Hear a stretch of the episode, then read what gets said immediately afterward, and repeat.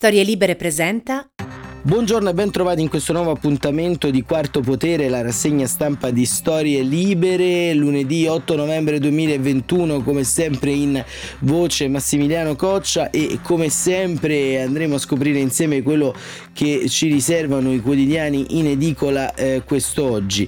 Ricordiamo che il lunedì molte testate eh, non escono, tra cui Avvenire, il Manifesto, il Riformista, il Dubbio, quindi eh, una rassegna più snella non per per nostre dimenticanze, ma per eh, diciamo la eh, naturale rotazione settimanale.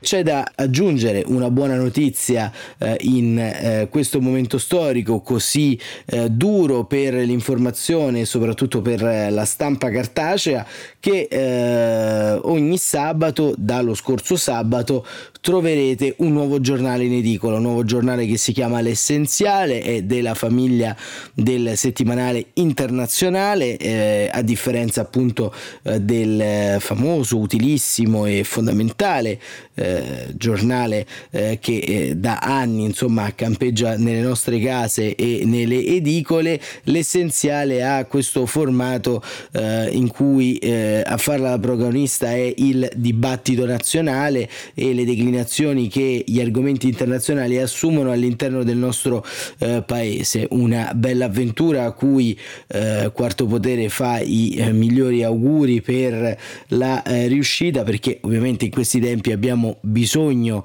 di eh, voci eh, nuove, di una pluralità eh, di accenti, di eh, qualità e soprattutto di analisi ben strutturate e ben calmierate rispetto a quelle che sono le esigenze di un pubblico sempre più vasto e che ha bisogno di parole chiave sempre nuove e fondanti per strutturare un pensiero critico. Quindi auguri a tutta la redazione dell'essenziale e un grande in bocca al lupo alla famiglia di internazionale che così ha deciso di aggiungere un tassello al suo mercato editoriale.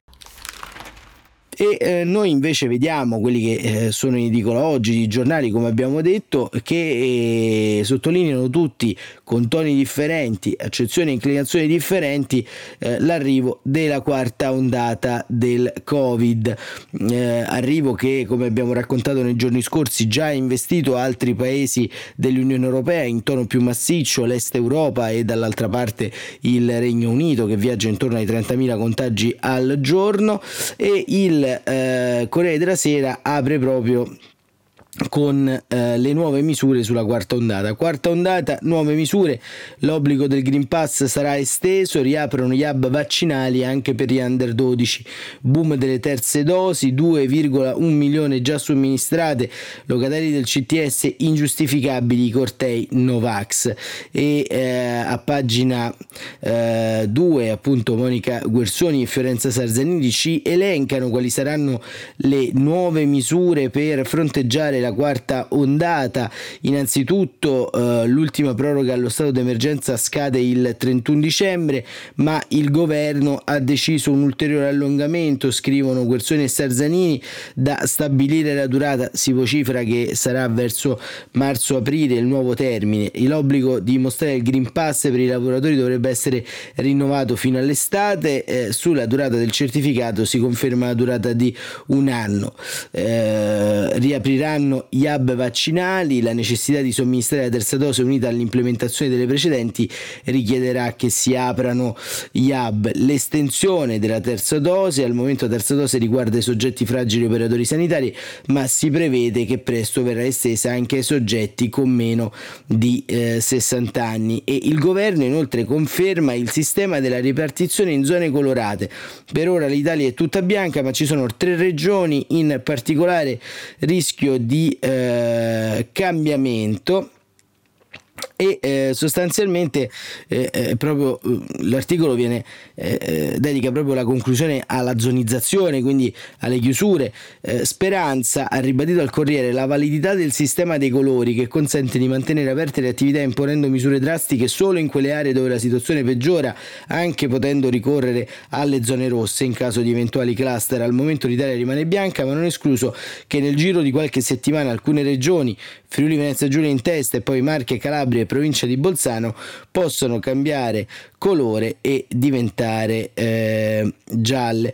E accanto a questa pagina di Fiorenza Sarzanini e Monica Guersoni c'è l'intervista al sottosegretario alla salute Pierpaolo Sileri eh, ed è proprio in merito alla vaccinazione per i bambini perché ovviamente immaginate eh, i tanti dubbi che hanno attraversato e che ancora attraversano le proteste no Green Pass, no Pass, no Vax sui eh, vaccini e immaginate cosa possa accadere sulle vaccinazioni dei più piccoli. E Sileri dice ora sui bambini mi aspetto resistenze ma è importante che almeno la metà faccia il vaccino un'intervista di Adriana Logroscino che eh, scrive è inevitabile, virgolettando Sileri, purtroppo prevedere altre vittime e altri ricoverati tra i non vaccinati, ma gli ospedali non dovrebbero andare in affanno. Sono fiducioso, possiamo confidare in un Natale sereno. Grazie ai tanti che si immunizzano e grazie al Green Pass resterà obbligatorio per molti mesi. Il sottosegretario alla salute Pierpaolo Sileri ha le idee chiare, la direzione imboccata dall'Italia, quella della prudenza, da alcune garanzie per il prossimo futuro. Unica condizione è che si rispetti il patto tra istituzioni e cittadini, cioè che sia collettiva anche l'adesione alla chiamata per la terza dose e per la la vaccinazione dei bambini tra i 5 e gli 11 anni. Sottosegretario, domanda Adriana Logroscino, la nuova ondata, dobbiamo aspettarci il ritorno delle restrizioni? Eh, in realtà non abbiamo ancora riacquistato il 100% della nostra libertà, è in vigore l'obbligo di indossare la mascherina al chiuso, il distanziamento, e per andare in palestra, solo per fare un esempio, sono in vigore rigidi protocolli e sono in vigore perché l'emergenza non è ancora archiviata. Conferma la proroga oltre la scadenza del 31 dicembre per Green Pass e stato d'emergenza. L'obbligo di Green Pass, insieme all'ottima risposta degli italiani alla campagna vaccinale, quello che ci ha protetto da situazioni di contagio fuori controllo. In Francia, dove non c'è un obbligo di Green Pass così stringente, il tasso di ospedalizzazione è ben più severo. La nostra strategia spinge la vaccinazione e attraverso i tamponi di chi non si è vaccina permette di far emergere i contagi che altrimenti non conosceremo. Sono le regioni alla base eh, di una proroga di validità del Green Pass obbligatorio, sicuramente non è pensabile che quell'obbligo cada mentre sono in vigore altre limitazioni che ho elencato. Diciamo che sarà l'ultimo obbligo a venire meno e ci vorranno molti mesi, così come considerando la nuova ondata è improbabile che si possa fare a meno dello stato di emergenza. Intanto, domanda alla Logroscino, che Natale dobbiamo aspettarci? Sereno. Mi aspetto possano aumentare i numeri del contagio, ma non quelli dei ricoverati. In ospedale finiranno i non vaccinati, certo, a meno di varianti a noi ancora non note e degli esiti ed imprevedibili, a patto che i cittadini si facciano somministrare la terza dose. Dovranno farla tutti? Sì, non è imminente, ma ritengo che sarà indispensabile. La platea si allargherà tra dicembre e gennaio, cioè alla scadenza dei sei mesi dell'avvio della campagna vaccinazione di vaccinazione di massa. E la Logroscione domanda, nonostante l'esperienza di questi mesi sulla capacità del vaccino di contenere gli effetti più gravi dell'infezione, questo ulteriore richiamo non atteso provoca riluttanza e l'immunità, dice Sileri, data dai vaccini va rafforzata, l'ulteriore richiamo non è strano, anzi è comune a tutti i vaccini. L'estensione a tutta la popolazione sarà progressiva e basata su valutazioni scientifiche, non c'è ragione di diffidare. È imminente, eh, considera e domanda la Logroscino, il via libera per la fascia tra i 5 e gli 11 anni? I genitori sottoporranno i figli al vaccino? Eh, mi aspetto una resistenza, dice Sileri, anche tra i, 15, eh, tra i 12 e i 15 anni, del resto la percentuale dei vaccinati è più bassa, ma da medico mi auguro che almeno la metà dei 3,2 milioni di italiani tra i 5 e gli 11 anni si vaccini, prima ancora che per bloccare la circolazione del virus è nell'interesse dei bambini. Gli effetti della malattia nel lungo periodo sono subdoli e non risparmiano i giovani, il Covid è meglio non prenderselo a nessuna età così eh, Pierpaolo eh, Sileri che eh, tuttavia insomma rimarca anche un po' quelle che sono delle difficoltà a mio avviso di comunicazione abbastanza basiche intorno a questi temi. Insomma, è chiaro che vaccinare i vulnerabili è una priorità, vaccinare i bambini in quanto entità vulnerabili e ancora esposte, eh, diciamo, eh, a, a, rischi eh, imponderabili, perché al momento, diciamo, il Covid si è concentrato sulle fasce adulte è senza dubbio una scelta difficile, però insomma, eh, oltre alla fiducia data sulla carta, bisognerebbe eh, proprio per via della imponente muraglia antivaccinista eh, cercare di eh, comunicare in modo leggermente più assertivo non solo la fiducia tanto per, ma magari eh, dare qualche dato scientifico in più. E questo diciamo non per critica nei confronti del Ministero della Sanità che sta svolgendo un lavoro veramente senza eh, diciamo eh, risparmiarsi neanche un, un giorno, un minuto, un secondo, ma proprio perché eh, diciamo oltre alla situazione eccezionale di una pandemia globale abbiamo anche una situazione eccezionale di eh, avversione culturale nei confronti di questi eh, provvedimenti. E, e questo diciamo Speriamo che almeno eh, in questa eh, quarta ondata avvenga, però c'è anche questo dato che ci racconta Fabio Savelli, ovvero che eh, sempre sul Corriere della Sera che uno su quattro tra i contagiati ha meno di 20 anni, tra i più giovani 1,2 milioni senza alcuna somministrazione, il pediatra farnetani, i medici nelle scuole per fare i vaccini. E eh, Savelli chiude questo pezzo di scenario eh, raccontando appunto come eh, la sensazione che occorra costruire l'ultimo miglio della vaccinazione nelle scuole. Farnetani propone l'uso dei medici vaccinatori negli istituti spiegando anche ai ragazzi l'urgenza di immunizzarsi, punti mobili che potrebbero tornare utili anche per coprire con la terza dose i docenti, di cui una buona fetta, circa 1,2 milioni di addetti del comparto che hanno ricevuto la seconda dose circa 5-6 mesi fa e che dunque vanno coperti in fretta.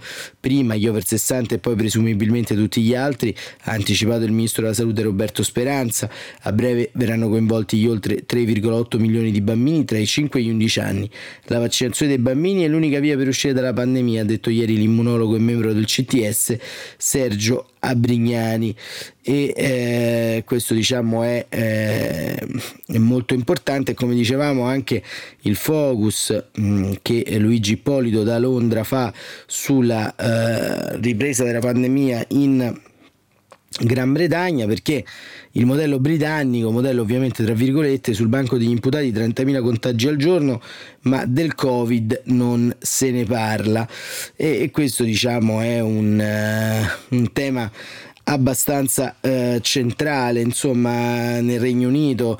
Eh, la pandemia è ovviamente una questione che non riguarda come abbiamo detto molte volte i eh, confini i confini nazionali. E questo diciamo è un eh, tema che spesso viene ignorato dalle agende internazionali, troppo spesso eh, diciamo eh, preoccupate di, di, occuparsi del consenso più eh, che eh, della salute della popolazione. Insomma, l'Italia in questo eh, mi piace dirlo per una volta, rappresenta una felice diciamo eccezione in questo panorama e infatti Repubblica ci racconta con Fabio Donacci che si trova in Bulgaria che gli ospedali sono allo stremo eh, proprio perché il governo nasconde le crisi. Ospedali allo stremo, nella Bulgaria dove il governo nasconde la crisi, scoperto un traffico di Green Pass falsi che preoccupa paesi dell'area Schengen. Abbiamo l'ordine di non parlare con i giornalisti, non possiamo dire nulla. La dottoressa col camice azzurro, scrive Donacci, fa per andarsene in linea col governo bulgaro che a una settimana dalle elezioni nasconde la più grave crisi sanitaria della Bulgaria da quando c'è il Covid. Poi però, forse colta da un modo di coscienza, la dottoressa butta fuori l'angoscia che ha dentro con l'unica premura di abbassare il tono della voce.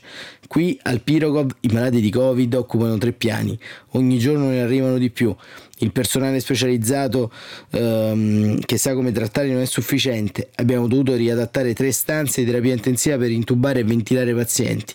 I letti disponibili sono quasi finiti. In uno dei reparti ho contato 50 malati, ne abbiamo in tutto più di 150, ma nessuno dà informazioni certe. L'ospedale Pirogov, scrive Tonacci, nel centro di Sofia, occupa un palazzo di 10 piani con la facciata contornata da una cornice rossa. Ha il pronto soccorso più attrezzato del paese. All'ora di pranzo, quando dottor e infermieri escono per la pausa è un formicaio.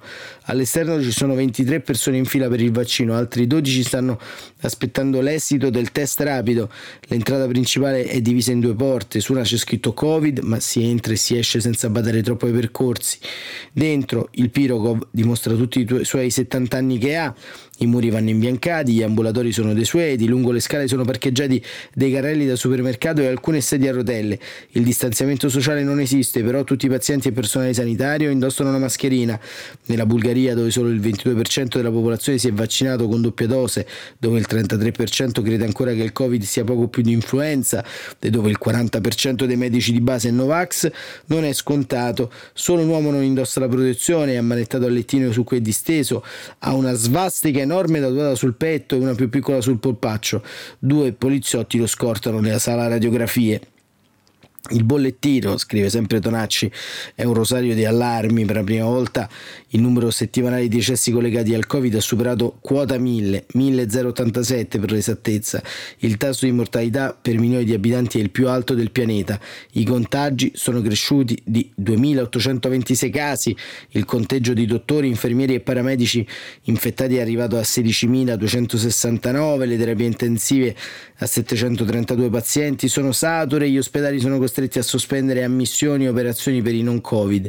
Il primario del Pigorov, Georgei Georgevi, ha dichiarato il 30% dei malati ha bisogno di essere intubato, stiamo vivendo uno dei momenti più difficili, paghiamo in termini di salute mentale e fisica, siamo esausti oltre ogni limite.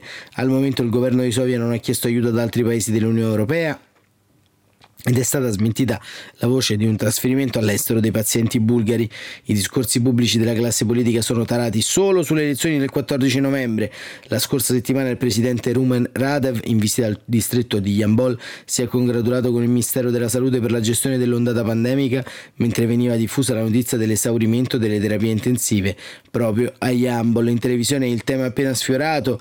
Le TV sono in mano a gruppi privati, non sono controllate da Radev, spiega Repubblica Tiomir Belzov, analista del Centro Bulgaro di Studi sulla Democrazia, viene dato troppo spazio ai Novax. In periodo elettorale poi i media sono ancora più cauti, temono di non essere accusati, di essere accusati di parteggiare.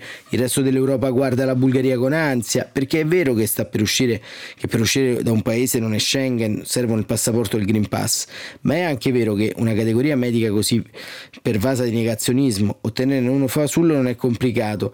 Ufficialmente sono stati segnalati segnalati poco più di 50 casi. La procura greca di Salonicco però sta indagando su un traffico di Green Pass falsi fabbricati in Bulgaria e per 300 lev, 150 euro, nella patria dei Novax trovi dottori che registrano le dosi senza iniettarle.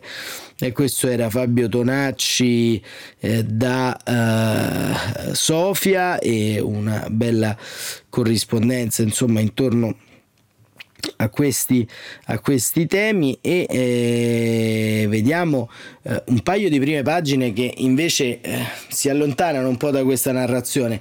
La prima è, ai limiti un po' del, del disgusto, insomma, perché la verità titola Speranza vuole un bambino su due. Ecco, insomma, detto così, mh, mm, diciamo, si capisce altro. Il sovratitolo è Questi non si fermano più, se la prendono con i più piccoli. Il ministro auspica il 50% di vaccinati nella fascia 5-11 so, subito dopo l'ok al siero. La percentuale arbitraria e mezzo mondo invita alla cautela, ma i talebani della puntura hanno un alleato, i giornali pronti a bere balle e applaudire pure il Green Pass ai bebè.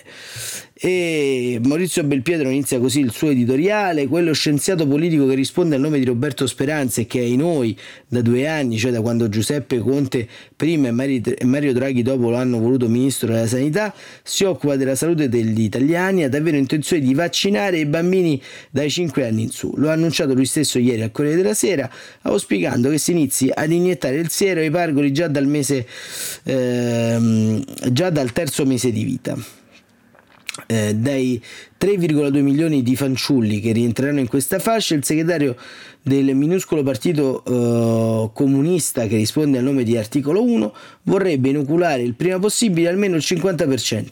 Lavoreremo con i pediatri per parlare con le famiglie, ha assicurato l'ex assessore all'urbanistica.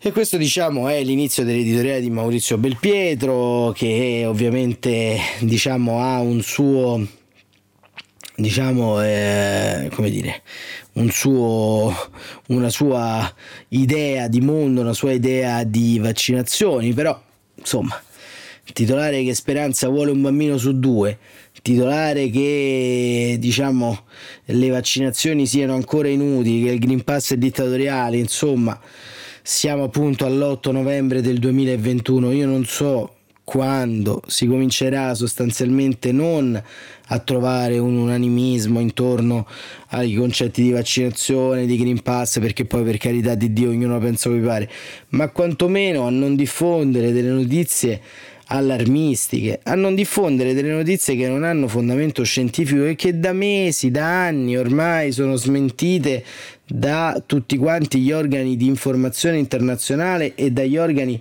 soprattutto scientifici. Vedete, il tema è che c'è sempre un'escalation intorno a questi temi. Chi all'inizio della pandemia era eh, non contro le vaccinazioni perché ancora non esistevano, ma chi sosteneva che il Covid fosse un'invenzione dei poteri forti, che fosse una piccola eh, influenza, che fosse qualcosa di tranquillamente risolvibile, che di Covid non si moriva, su queste stesse prime pagine che stiamo per leggere, che abbiamo già letto come la verità. Poi ha cambiato dopo le evidenze scientifiche, la propria chiave di lettura e quindi poi si è diventati antivaccinisti perché dei vaccini non eravamo sicuri e una volta che le vaccinazioni sono diventate un dato di fatto e che l'Italia si è protetta come si deve, sono diventati contro, diciamo, anti, anti-pass, contro il Green Pass perché era un attentato alla democrazia. E adesso quando si parla di immunizzare anche i bambini, che ricordiamolo mettono principalmente in sicurezza se stessi ma anche i nonni, i genitori perché chiunque di voi ha un bambino sa che eh, diciamo sono eh, dei eh, piccoli laboratori di batteri ambulanti perché i bambini sono in contesti dove eh, diciamo non possono vivere un distanziamento sociale come noi adulti. Quindi con le influenze stagionali c'è il rischio anche di una recrudescenza del covid portata dentro le famiglie. Ecco dopo tutto quanto questo assistiamo a titoli come speranza vuole un bambino su due più che l'indignazione all'8 novembre del 2021 davvero prevale lo scoramento, prevale sostanzialmente non so, la, la, la rassegnazione totale intorno ad argomentazioni che non sono diciamo di, eh, di, di, di, metodo, di merito, di analisi scientifica, ma sono solamente diciamo, uno sparare in modo indistinto e in conservarsi una fettina di lettori che sostanzialmente eh, diciamo Uh, in qualche modo uh, comprano, acquistano uh, questi giornali e guardano trasmissioni che sono legate a doppio filo con, con, questi, con questi giornali su Rete 4 e creano questo, questa bolla mediatica in cui eh, i più vulnerabili al, all'infodemia, gli anziani, chi sta dentro casa, chi sta in ospedale, insomma chi passa tanto tempo davanti alla televisione, crede poi a uh, tutto questo. E, e quindi diciamo eh, è un po' veramente il rammarico su questo.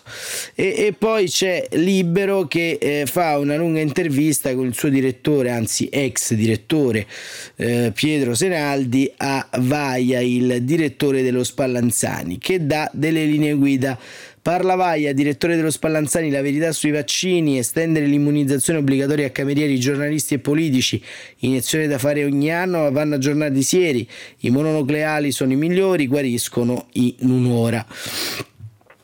E, mm, e Pietro Senaldi intervista appunto Francesco Vaia che dice non solo per la drammatizzazione era tutto prevedibile, qui c'è chi piange troppo, sul Covid non si è combattuta solo una battaglia sanitaria, geopolitica industriale, ma anche una guerra professionale dove c'era chi la sparava più grande per raggiungere le prime pagine dei giornali.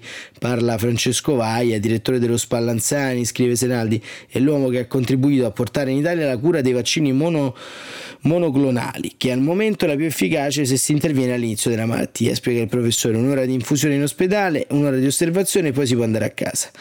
E poi l'intervista continua a pagina 3. Poi eh, sul taglio basso eh, di destra c'è un articolo di Vittorio Feltri che ha fatto a pezzi il giornalismo, che badate bene non è eh, una, eh, diciamo un'ammissione di colpa, ma è solamente la eh, recensione del libro di Massimo Fini.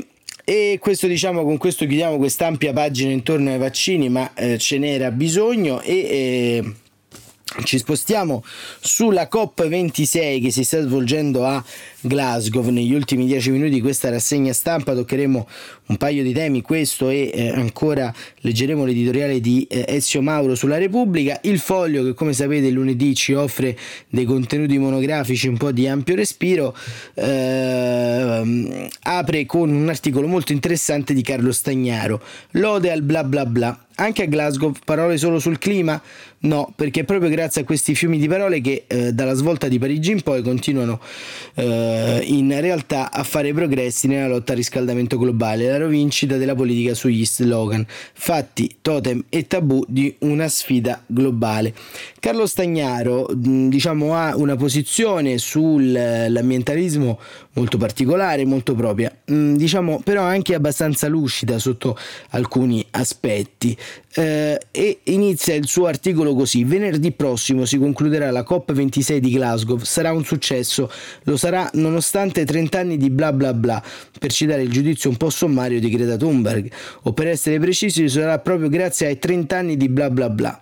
Quando il percorso che ci ha portati qui ebbe inizio, nel 1992 a Rio de Janeiro, le conoscenze scientifiche erano meno precise, lo scontro politico ed economico più violento, l'obiettivo meno chiaro ed il traguardo più lontano. Se oggi le cose sono molto diverse, lo dobbiamo a Madame Tecnologia, Messere Mercato e alla svolta di Parigi. Da cosa nasce l'ottimismo? Una cinquantina di paesi hanno già fatto proprio gli obiettivi di neutralità climatica. L'Unione Europea, gli Stati Uniti e gran parte del mondo industrializzato hanno fissato l'asticella al 2050.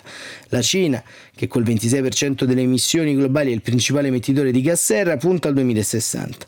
E proprio nelle giornate inaugurali di Glasgow, l'India, 7% delle emissioni totali, poco meno dell'Unione Europea, ha annunciato l'azzeramento delle emissioni nel 2070. Può sembrare un invio, ma se si tiene conto che le emissioni pro capite sono meno di un terzo delle nostre e il PIL pro capite un settimo, si capisce che si tratta invece di una mossa coraggiosa. Perfino i paesi più resti come l'Arabia Saudita e altre nazioni ricche di petrolio, che hanno sistemi energetici estremamente efficienti, hanno fatto delle aperture. Inoltre da Glasgow usciranno accordi vincolanti per combattere la deforestazione e soprattutto per tagliare in misura drastica le emissioni fuggitive di metano, un potente gas serra.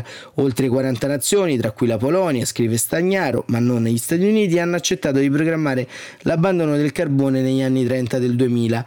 Altri 20 hanno promesso di cancellare i finanziamenti pubblici ai progetti per l'estrazione dei combustibili fossili all'estero, in assenza di adeguate misure di mitigazione delle emissioni. Insomma, il bicchiere è mezzo pieno. Il medesimo bicchiere è mezzo vuoto, gli impegni assunti finora non basteranno a garantire che la temperatura non superi la stacella di 1,5 gradi al di sopra dei livelli preindustriali e neppure quella dei 2 gradi. È comunque probabile che se rispettati il termometro si fermerà tra 2,1 e 2,3 gradi, ben lontano insomma dagli scenari più allarmistici che prevedono un riscaldamento nell'ordine di 4-5 gradi e spesso si basano su scenari emissivi inverosimili. Tra l'altro gli ultimi dati rivelano che abbiamo pesantemente sottostimato gli assorbimenti di CO2 da parte del suolo, tenendo conto delle informazioni più recenti si scopre che le emissioni complessive negli ultimi 10 anni non sono cresciute. Ecco, Carlo Stagnaro, che ricordiamo è direttore di ricerche e studi dell'Istituto Bruno Leoni, ehm, che ha scritto tra l'altro un libro molto interessante contro il sovranismo economico, edito da Rizzoli lo scorso anno, in questo articolo molto lungo sul foglio, che non abbiamo il tempo di leggere tutto, eh, analizza diciamo, eh, l'importanza delle tecnologie per la cattura, lo stoccaggio, l'utilizzo della CO2, venire al patto, a patti col gas come combustibile per la transizione, eh, il superamento forse del tabù nucleare, come rendere competitive le fonti di energie rinnovabili, la politica degli incentivi e quelle del carbon pricing e la necessità dell'innovazione sono i temi centrali di questo articolo che differisce fondamentalmente dai toni e dalle eh, campagne solide dello stesso eh, quotidiano diretto da Claudio Cerasa perché in qualche modo innanzitutto evidenzia e dà conto di un problema, cosa che spesso viene addirittura ne- negato. Ovviamente Greta Thunberg non è un oracolo, è una ragazza, è una militante, è una attivista eh, per il clima e, e, io continuo a ripetere anche nonostante diciamo eh, che anche per me questo bicchiere della COP26 è mezzo pieno per quello che vediamo e perché sostanzialmente c'è da fidarsi delle istituzioni Il tema è che eh, l'argomento è diventato mainstream e quindi importante anche e soprattutto per la mobilitazione generazionale di una fetta imponente di eh, ragazze e ragazzi in tutto il mondo. E ehm, c'è però anche una novità molto breve che andiamo a leggere che riguarda appunto eh, invece la, eh, diciamo, il ritorno in scena di Barack Obama, perché Obama Oggi, eh, lunedì 8 novembre, sarà a Glasgow. Obla- Obama a Glasgow ci racconta Paolo Mastrolilli da New York. Così l'ex presidente torna in scena sul clima, eh, titola così La Repubblica. Il politico democratico arriva oggi alla COP26. Se, se Kerry fosse nominato segretario di Stato, potrebbe proprio lui eh, essere proprio lui a succedergli. Barack Obama, scrive Mastrolilli, torna oggi sulla scena politica globale alla COP26 di Glasgow, ufficialmente semplicemente per incontrare un gruppo di giovani attivisti, restituire credibilità agli Stati Uniti come leader della lotta ai cambiamenti climatici e rinforzare il messaggio dell'ex vice Biden per spingere gli altri paesi a eh, seguirlo. Le voci di corridoio però sussurrano che in realtà si prepara a, prendere il posto di John Kerry come inviato speciale della Casa Bianca per il clima e questo non perché l'ex senatore del Massachusetts stia facendo male, anzi tutt'altro perché il suo vecchio amico Joe, sempre secondo i rumors, starebbe considerando di riportarlo mandarlo al Dipartimento di Stato. Il 19 ottobre i portavoci di Obama avevano annunciato così la sua missione. La Fondazione Obama, in collaborazione con la Climate School della Columbia University, ospita una tavola rotonda per mettere in contatto il presidente Obama con i giovani leader che partecipano alla COP26 di Glasgow per una discussione su come questa generazione sta guidando la lotta contro il cambiamento climatico. Il presidente Obama siederà al, con questo piccolo gruppo di lavoro, recita il comunicato a tutto il mondo che sta lavorando con vari mezzi per combattere il cambiamento climatico climatico.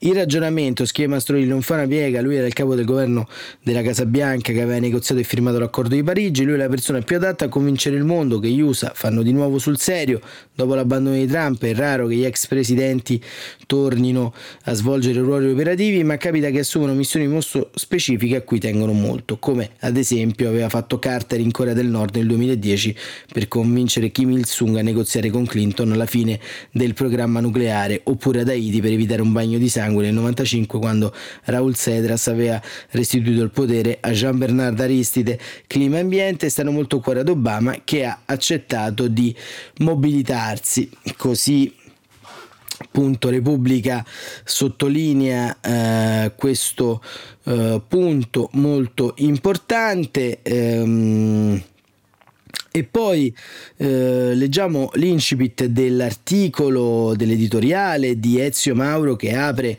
eh, un po' la danza di questa settimana del dibattito intorno al Quirinale. La corsa al Quirinale è l'anno zero della politica, scrive Ezio Mauro. Come un plotone di ciclisti all'ultima curva ha ottenuto il via libera Recovery Fund e varate le prime riforme imposte come condizioni dall'Europa, la società politica si prepara alla volata decisiva per il vero traguardo finale, l'elezione del Presidente della Repubblica che per sette anni guiderà un paese stremato. Si arriva infatti a questo appuntamento con il rinnovo del vertice istituzionale dopo due anni di pandemia tutti angoscia, lutti, lockdown e sacrifici che hanno lasciato uno strascico di precarietà e di incertezza. Per tutta la lunga fase acuta della paura, la politica disciplinare del governo ha trovato dai cittadini una risposta positiva nella subordinazione condivisa a uno stato di necessità.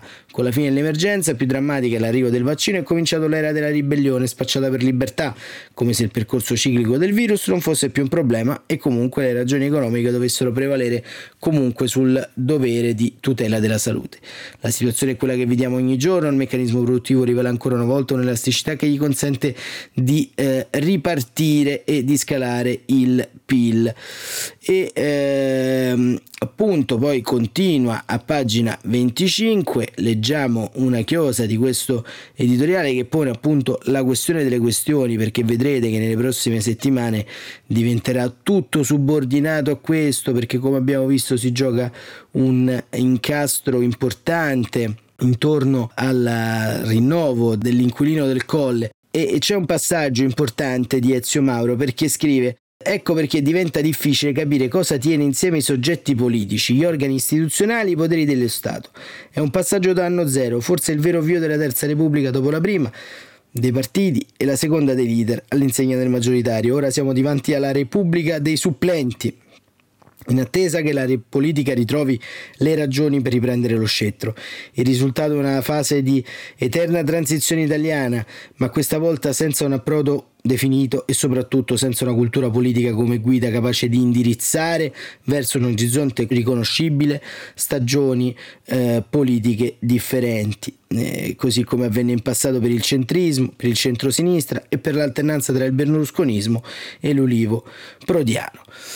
E così poi Ezio Mauro continua. E la riflessione finale, appunto partendo da queste parole di Ezio Mauro, è proprio questa eh, che ruota intorno alla paura eh, e alla stanchezza, perché eh, in qualche modo eh, siamo tutti molto stanchi, non solo perché è l'inizio della settimana, ma siamo stanchi in generale.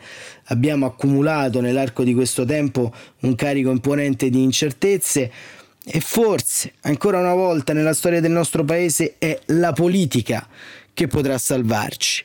È l'impegno comune, l'impegno civico, l'impegno sostanziale e la politica che lentamente sta abbandonando sempre di più l'agenda delle nostre giornate, del quotidiano, che deve ritornare a farla da uh, protagonista.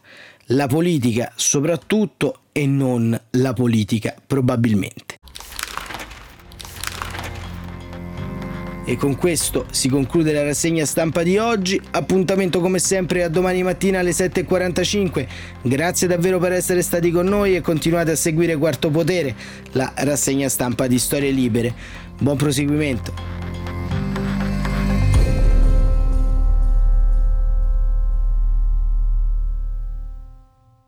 Una produzione storielibere.fm di Gianandrea Cerone e Rossana De Michele.